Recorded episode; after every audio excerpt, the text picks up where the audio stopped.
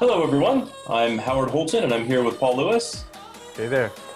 And this is The Sweet Spot.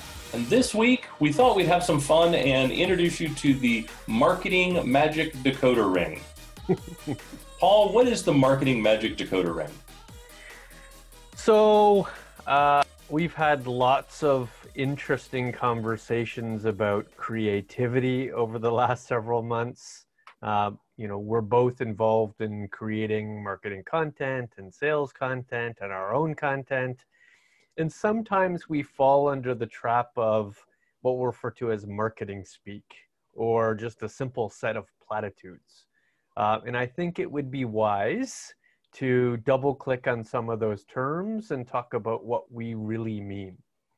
Like when we use the word digital transformation, what do we really mean? When we say IT agility, what do we really mean? When we say efficiency, what do we really mean? When we say cost savings, what like these are the words that are used in almost every advertisement, in almost every brochure, in almost every product introduction. Uh, but I'm not sure the words really tell the complete story.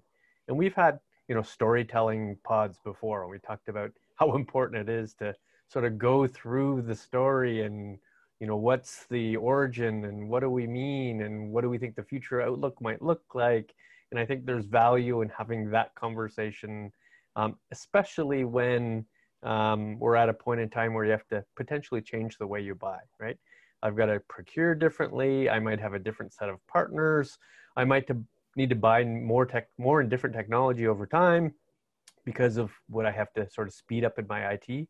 Uh, so now we thought would be a good time to do that.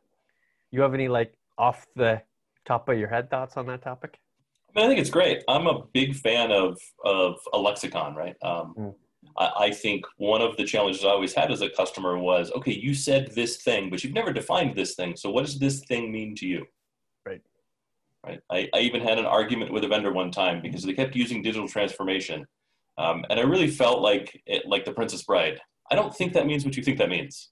right. And and I had just gone to a Microsoft um, conference, and I took a picture of Microsoft's definition of digital transformation as it relates to the topic of the conference. Right. It was a more of an end user rather than a than a development conference, or more of a you know IT rather than development conference.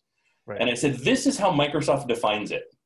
Can you give me like a, a similarly length definition? Two sentences. This is what digital transformation means. Mm-hmm. And the head of marketing said, I can absolutely do that. I said, great, do that. And he said, oh, you mean right now? Yeah, yes, I, I, I absolutely mean right now. like if you can do it, you should know it. You're using the language. This is like you should be able to tell me what it means to you. I don't, I don't need it to mean to you what it means to me. But I do need to understand every time you say a term, what does that mean to you? Right. So the most obvious one that we hear all the time, I would say, is the three, right? It is reduce costs, increase revenue, and reduce risk. Like we hear those three constantly. It's all, literally in every piece of technology, whether it's a piece of storage or analytic software, right? It, it's the gamut. So maybe we should break down what each one of those three mean. I think that's a good idea. So let's start with reduce risk. What does reduce risk mean when in that context? What, what are your thoughts? Um, I don't think it's used the same way that I use it. So, like, I'm a bad example, right? Um, I spent too many years in legal services. Reduce ri- reduce risk is is similar to um, you know, to mitigate liability. Right? My goal is to reduce the chance that we're going to get sued. That's the risk reduction. But within the context of IT, reduced risk can mean a whole a whole wide gamut of things, but generally comes down to the risk of an outage. And ideally, when I look to a vendor, if they say reduce risk, it, it really should be reduce risk of, and then follow it along. Like we're going to reduce risk of an outage. We're going to reduce risk of you unknowingly running out of space. We're going to reduce risk of bad writes. We're going to re- reduce risk of you know analytic errors. Um, mm-hmm. I don't think that there's a. I mean, I you know you might have a totally different opinion on this, but I don't think there's like a one size fits all definition of reduced risk. I think it's really what follows the reduced risk that's the important part.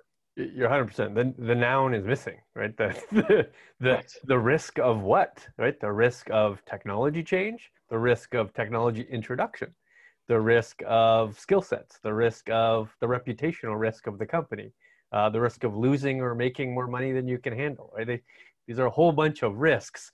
So essentially, it's in the eye of the beholder, right? So whoever's reading this risk statement is going to determine what risk actually means to them. And some of it might actually mean risk of losing my job, right? Or risk of impacting my job by making this decision, which is interesting. I wonder if the, the other two statements make a difference to how we uh, determine what risk is.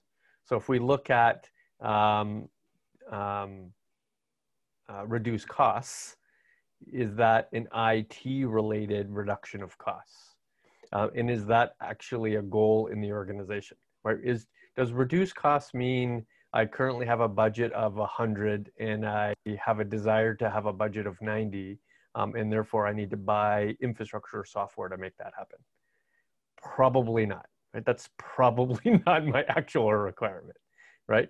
I would like to spend less on this particular capability so I could create money for the purpose of creating new capability. That makes a lot of sense to me. What doesn't make a lot of sense is savings for just ultimately the point of savings, unless I've been mandated to do so. Right. You, no, but even then, right? It's if, if it's reduced cost. So so for those for those who play buzzword bingo, Mm-hmm. I would say your reduce risk square needs to have a reduce needs to actually say reduce risk, no noun. If reduce risk is used with no noun, you get the you get the bingo square. So right. when we right. when we look at, at at cost reduction, it's kind of the same thing, right? Cost mm-hmm. reduction without a purpose doesn't really say anything. Like Moore's law tells us that over time these things are, become, are going to become cheaper. Therefore, I'm going to buy a gigabyte for less this year than I would have last year or the year before or the year before that. And next year it'll be even cheaper. So mm. isn't reducing cost kind of a side effect of just the fact that this stuff becomes cheaper over time? In which case, does a vendor really have the right to say reduce cost in that context? Like, okay, we charged you three cents a, a gigabyte last year. Now we're going to charge you two cents a gigabyte. Okay, but I kind of expected you to do that because everybody does that because it's the nature of the beast. Right. So instead, and I don't really care, right? Like all that does is say for my $2 million spend, I'm going to get 20% more than I did last year and 20% more the year before that, and I'll get 20% more next year. Right. What I really want to do is reduce cost as it relates to the complexity of the totality, right? Mm-hmm. Whether that's I want to reduce the cost of the transaction by by maybe buying a different way, right? Switching to a, a service-based model or a consumption-based model yeah. My goal isn't really to reduce how much I've spent, but really, rather the cost it takes me to acquire over time. Or I want to reduce the management cost, in which case I'm reducing the amount of hours per month consumed by my team to manage that device, thus freeing them up to improve their capabilities in another fashion. Right? Like, like those are the costs I'm infinitely more interested in reducing rather than just what does it cost to put that thing on the floor in in hard dollars. Like that's not it's not complete it's not total and really it gives me a, an overall bad picture of what's going on and i'm not really interested in doing it to begin with because i have a budget. Next year my budget's going to be different but i will already have purchased this thing therefore i already have a budget. You're right. I, I think it differs from reduced risk because it's a reduced risk of what? I'm just missing the noun in many ways right? But that noun could be anywhere. But uh, reduce costs um, isn't the noun that I'm worried about, it's what I do with that extra money. That's more important, right? right? Sure, reduce my existing costs so I can do A, B, C, D, or E, right? It's it's the so I can do that's way more important. In fact, you probably want to know what that A, B, and C might be because that will redirect on why how important I think that money is. Right. Plus, if I if I have to switch vendors to get my iterative costs down, it's going to drive costs up in other ways. Sure and and if you don't have a clear picture of what those things are somebody's going to be in a poor position the vendor who doesn't take it into consideration because they don't know to ask the questions isn't going to make the sale to the customer and will have wasted their time. But a customer that doesn't take those things into consideration will have actually made a purchase that increased their costs. Right. And increasing your costs in the short term for long term strategic wins is almost always the best choice. Right. Right. So if we were to take the statement as true that whatever this thing is can reduce costs, and let's say we're, we're in the domain of IT at the moment, is it good enough that it reduces FTE costs or just licensing costs or just uh, data center costs? Is there is there costs that are higher ranking than other costs, or do we expect multiple types of costs to be reduced? Is that is that a consideration when we look at costs? I, I would hope so, right? Yeah. I, I would hope it's a complex mathematical decision. If if we're making decisions that literally fill a single bucket, we're probably wasting our time on those decisions because at the C level, at the executive level, we don't have one bucket. Right. right. At the VP level, you don't have one bucket. At the at the senior director level, you don't have one bucket. You have 70 buckets.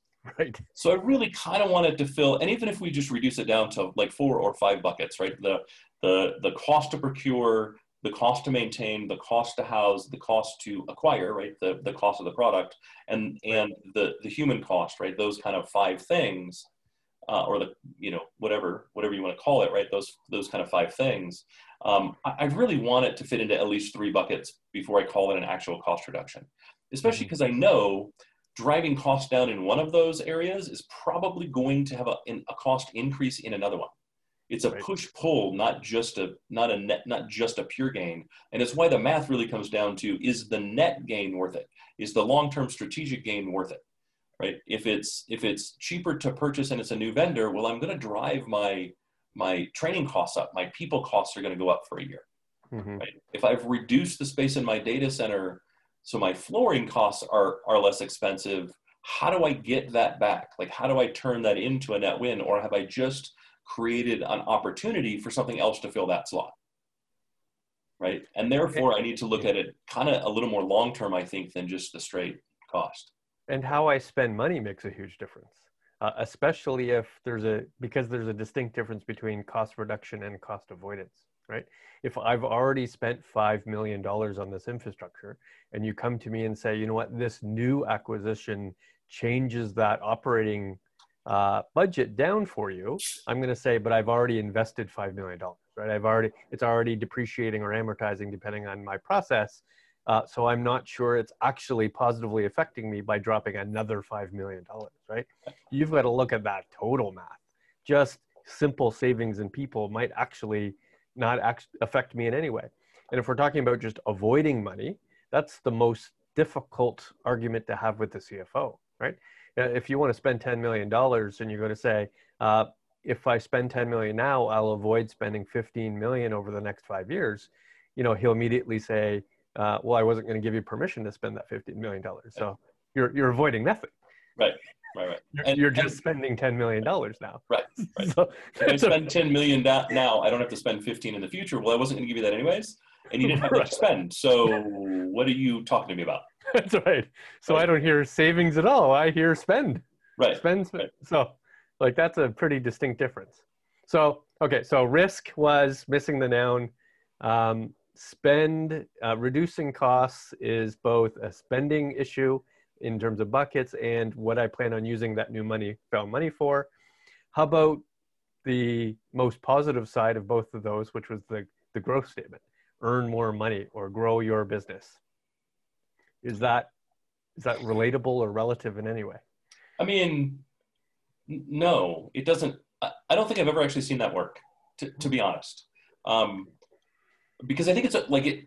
I think there's a big difference between kind of that blanket statement. We this this technology will enable you to grow your business. I mean, doesn't all of it really? Like if it if it costs me if if if I can reduce my per customer down to a data set size, and I say for every customer I need half a gig of storage, then adding storage technically in, it enables me to earn more money. And I find that as true a statement as the kind of general. But if, on the other hand, somebody comes to me and says, Hey, um, we listened to your shareholder meeting And in your shareholder meeting, you said you're expanding into these three markets in these four ways with these three new products, and that you plan on opening two, two new data centers. And so we're going to come to you with, with something that adds a layer of efficiency, a layer of cost savings, and enables you to on ramp all of those new customers that you plan on doing in a faster, more efficient, more effective way based on what we know about you, based on our history together, based on your shareholder meeting. Like it's specific and targeted to you, and we can show you the dollars that were saved by a similar customer in a similar way doing a similar thing. I might be able to give you some credence for that but just the statement enabling you to make more money, I've never found that to be an actual truism. Yeah, it, it's a pretty long tail from whatever this purchase is to actually earning or growing the business.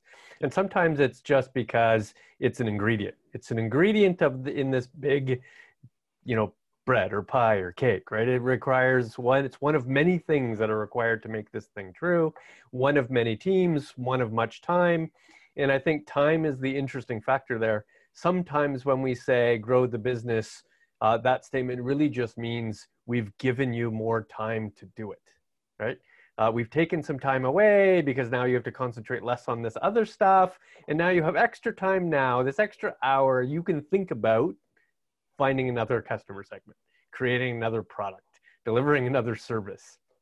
Oh, okay, but time doesn't directly relate to growth time is just a is an opportunity right? It gives me the opportunity to potentially use it for value or i could potentially use it to watch more netflix right? So sure. there's a there's a whole bunch of you know pluses or minuses there but it's it's reality is it's just an ingredient to many things. So it's it's it's the most strange statement to use because there's no obvious one to one no obvious path to growth just by acquiring this you know good or service and I'm much more interested in um, this thing will give you time.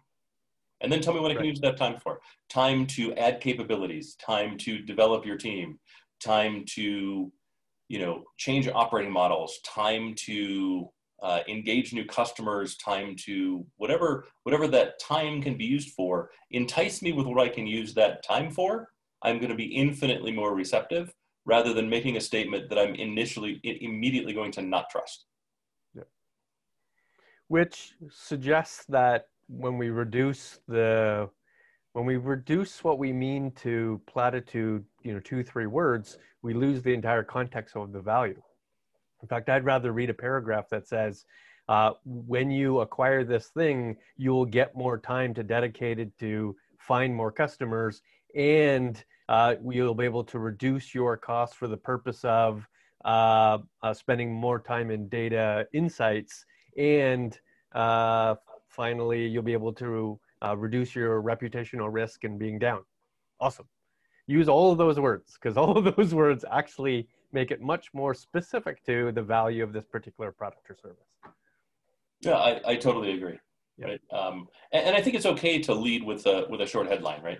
Um, right. See how our new thing gives you time. See how our new thing reduces reduces risk. See how our new thing does, you know, reduces cost. But then then you better be willing to spend the time to really to kind of get into that level of detail. Right? What do you mean by this? Why does it do that? What is your what is your thought process around it? Um, especially because then you prep you prepare me for the conversation that your sales team is going to have when when I actually reach out or or when they reach out, right? oh, you've said it can reduce reduce the time it takes me to do this thing, freeing me up to do these things. Now we actually have two conversations. Let's talk about how it does that, and then once I'm sure it does that, let's talk about the other things you can sell me to help with that other all that free time I now have. Right. okay, let's talk about a few others. Um, here's the next one: uh, win, win, win. Your initial thoughts on that one? Um, wh- why am I playing a game with three parties? right? A, a win-win is both sides win something. Right. So what is a win-win-win and why did we need to develop a new term when the old term seemed perfect? it's the equivalent of saying one plus one equals three, right? Uh, but, arguably, it's the same term. They're just used interchangeably. But it, but it's it's not because there's still not three parties. right. Right. And so win win win. So IT wins, the business wins, the vendor wins. Is that the win win win? I don't. Everybody wins. That's right. Everybody in the equation wins. I guess those are the three parties in the business. Yep. The business, the IT, and the vendor, the provider. But but anything I'm buying then should be a win-win. Right. And I don't really care if it's a win-win-win then, do I? Because do I really care if the vendor wins? I'm assuming you're here because you're winning. Right. Like I, I don't know. I don't. I've never. I guess I would. I would ask the easy question: Is there ever a time when the provider does not win? Right. it's either win-win or win-lose, right. but it's always win in the provider. Right. Correct right. me if I'm wrong. I highly doubt there's a lot of um, uh, you know free offerings just because they think there's value to the world that they should provide this offering right we're, we're funded by a trust fund and we've just decided to be magnanimous I, have never heard that sales pitch before and i'm not sure that i would trust that sales pitch even if i did hear it right i guess one could argue open source falls in that category but mm. but but even then i'm not sure that it's a it's not necessarily a win-win-win or a win-win just because it's open source, right? Like, like I, I, I, I just, I don't know. I struggle with win-win-win conceptually. Like if, if it means one plus one equals three, then say one plus one equals three. I don't know that we need a new term. and open source, while valuable and used throughout the world in large enterprises down to small, uh, just because it's free doesn't mean it's without cost. Correct. The the cost, of course, will come when you try to change it or when you try to support it or when it's down at 3 a.m. and you're trying to fix it. These are, this is where the cost comes into play. Um, and then, of course, you need a whole bunch of people who understand it and appreciate it and can use it and can modify it and can support it. That might take more effort than you imagine. Well, and, and it's risk, right? Yep. Like you're, you're changing dollars in one bucket for added risk in another. I don't pay money because I'm convinced Windows is better than Linux. I pay money because when Windows breaks, I can call Microsoft. When Active Directory breaks, I can call Microsoft. Like there's a whole ecosystem of support behind this thing that's part of the acquisition cost. I mean, the reality is uh, you can roll your own almost anything at the enterprise level nowadays. You hmm. really, truly can. And so we're not like you, there's going to still going to be some cost, right? You're going to have cost of hardware, right? I need I need uh, I have cost of spindles, I have cost of SSDs, I have right. cost of processors, the costs of those things, and that's not going to change.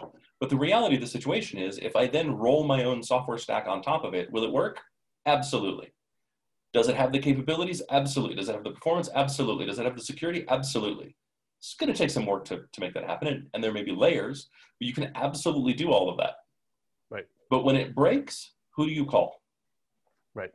And and fundamentally, that's the challenge that I've kind of always had with with the open source discussion is does it work in certain things? Absolutely.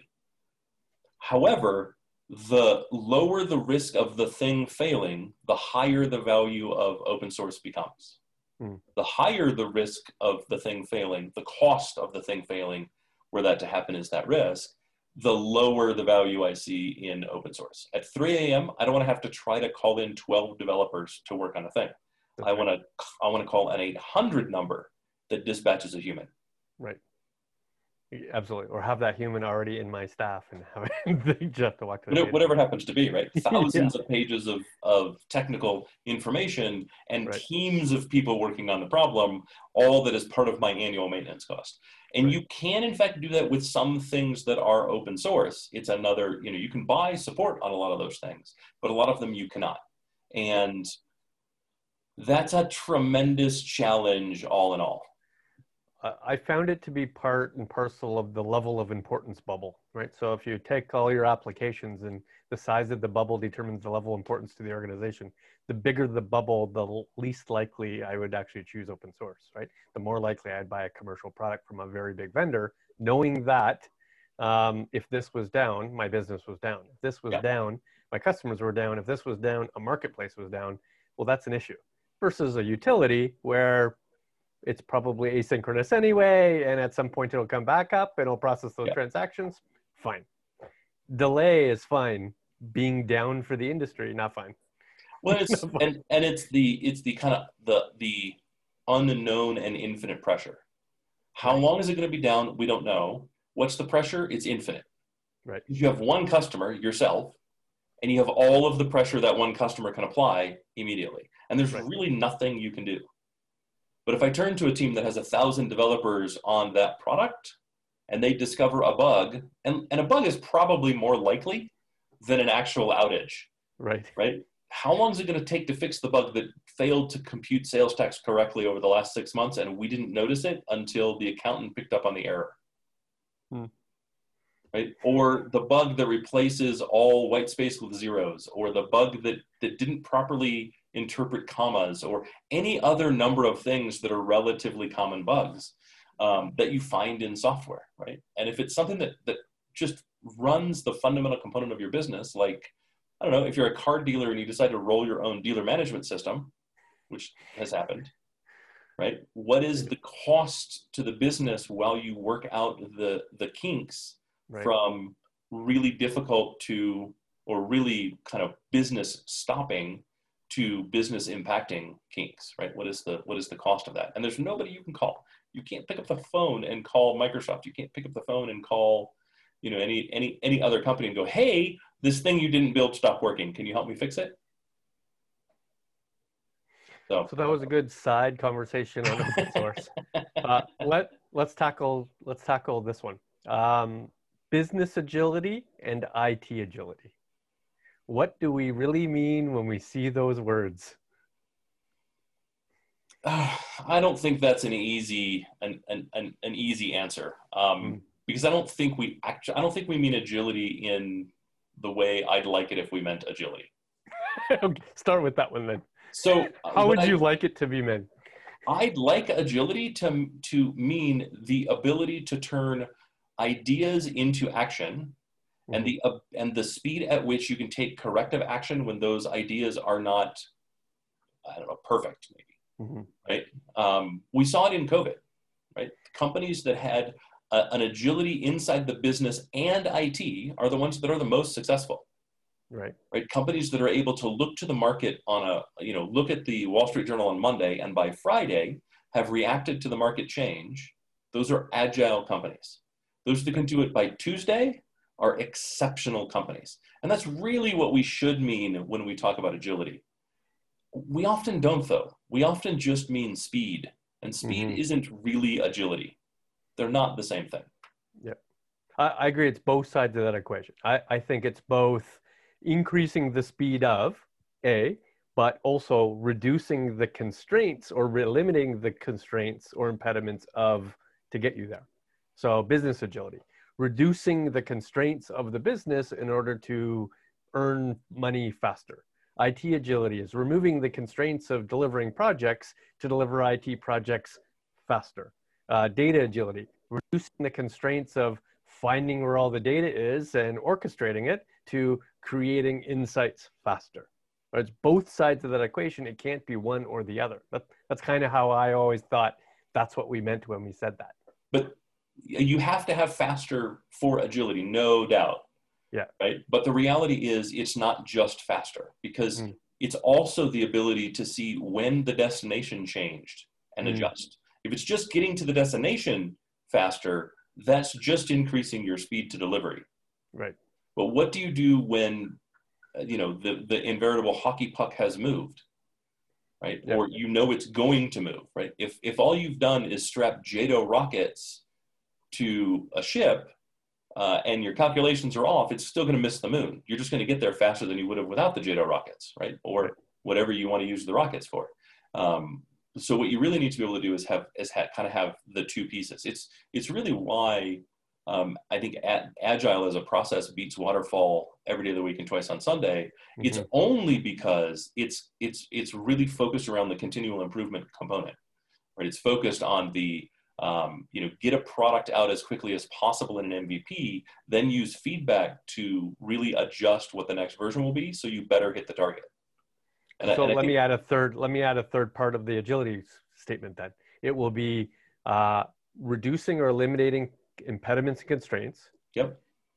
Speed to the uh, next point, Yes. and and an ability to pivot to a different destination.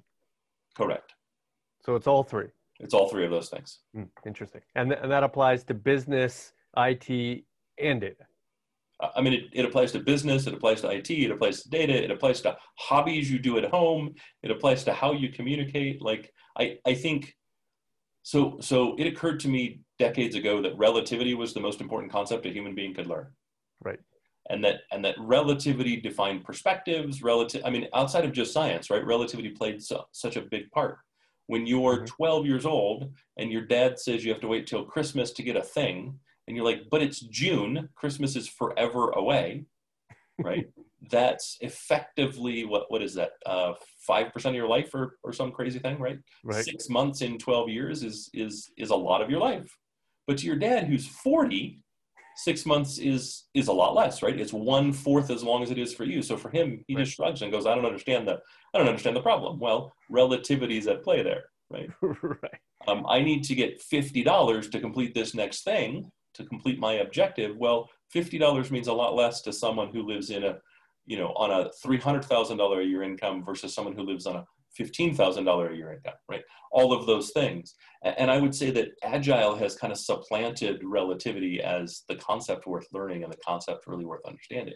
Your mm-hmm. ability to be agile, and, and it doesn't matter what, what, what your is in this case, your ability to be agile should really be a top focus. Right? How do mm-hmm. we be agile in our procurement to make sure that we're spending the right money at the right time in the right place? And when we find out we're not, we can adjust. Hmm. Right? We're only capturing 80% right. We just need to turn a little bit this way to be 100. But if it takes us a year and a half to do it, we're we're never it's never going to happen.